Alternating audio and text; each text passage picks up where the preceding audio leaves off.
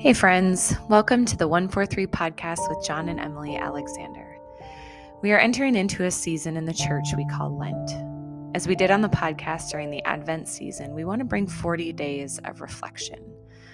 Why 40 days?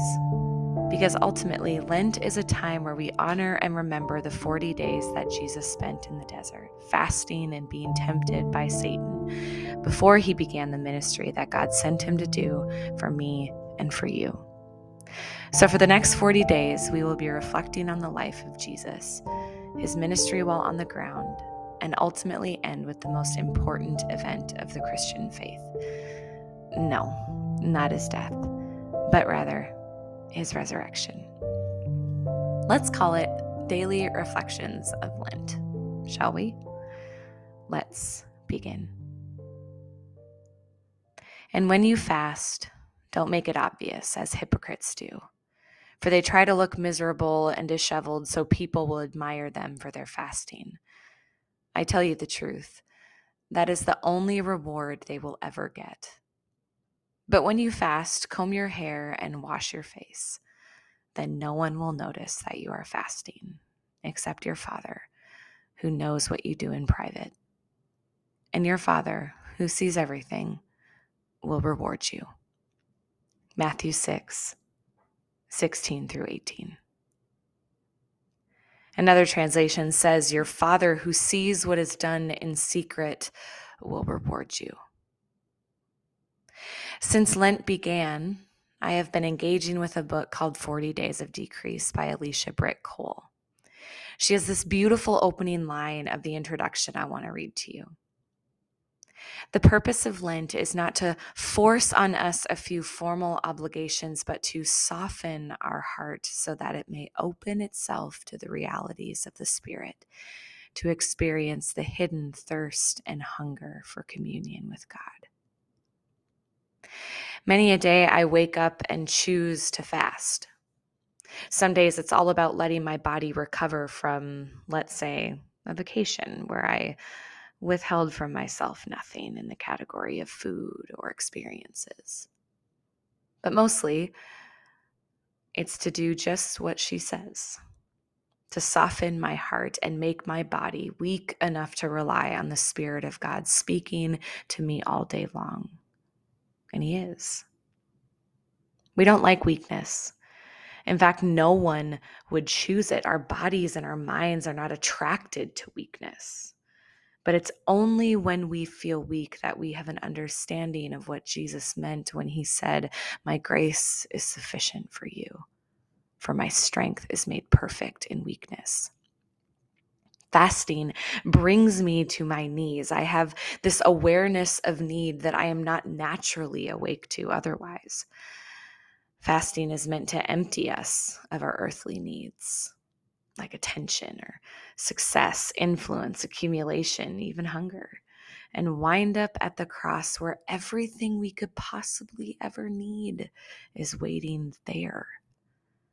Fasting is meant to bring awareness to what our bodies are most present to. That's why I say to you that there are many ways that we can fast. One way that I like to think of fasting is this taking away the thing that you can often lose yourself in you know, where tunnel vision kicks in and you have no awareness of the world around you, let alone where God even is. Examples may include fasting from social media, fasting from work outside of the business hours, fasting from online shopping or any kind of screen like your phone or TV, computer, fasting from negative thoughts, fasting from seeing others as in your way or fasting from the daily routines like eating or consuming coffee. The list goes on and on. A couple weeks ago, I fasted from clicking on one of my favorite apps on my phone. I don't know if I should be embarrassed to tell you, but realtor.com app. I have this obsession with looking at homes, and on the surface, it's playful and in- interesting. I, I love architecture. But deep down, it numbs me basically from everything else that needs my attention. And I'm telling you, it was hard for me. Maybe that's the embarrassing part. That's the weakness I don't want anyone to know about. It was hard for me to click on my realtor.com app. I mean, are you kidding me? So, since fasting can be a difficult act of obedience, let's just do it together today. Would you join me in fasting today? I will venture to guess that as I read through the list of possible fasts, one maybe stuck out to you. Or as I define fasting as anything that our bodies and minds are most present to in its current state, your mind probably responded with the very thing you've been obsessing over lately. Don't be embarrassed. We're, we're putting it out there today. Side note, and I feel really strongly that someone under the sound of my voice needs to hear this. That if work is the thing you're obsessing over, take a day off. No matter the jobs we hold, if it has a hold on our lives, we have put it in a place it has never meant to be. Take a day off. Go somewhere quiet and feel how uncomfortable it is.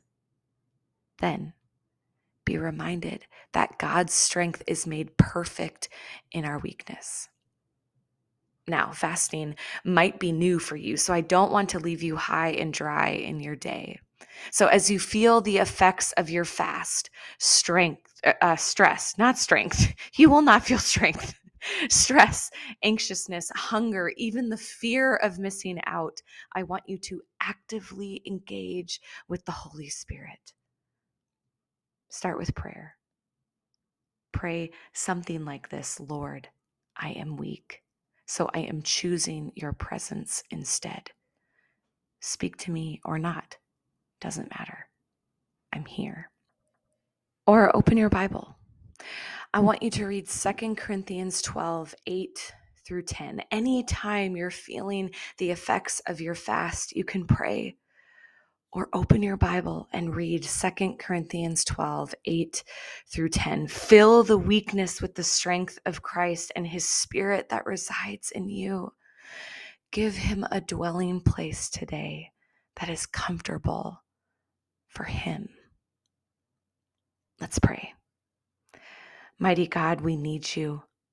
We are choosing weakness today for the sake of awareness of what your spirit is trying to accomplish in us.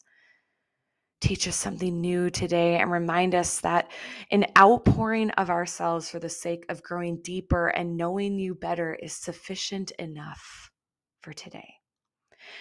And I know, Jesus, that it moves the needle in the kingdom of God in big ways. So here we are, Lord. Help us. Use us. Thank you for loving us like you do. We love you too. Amen.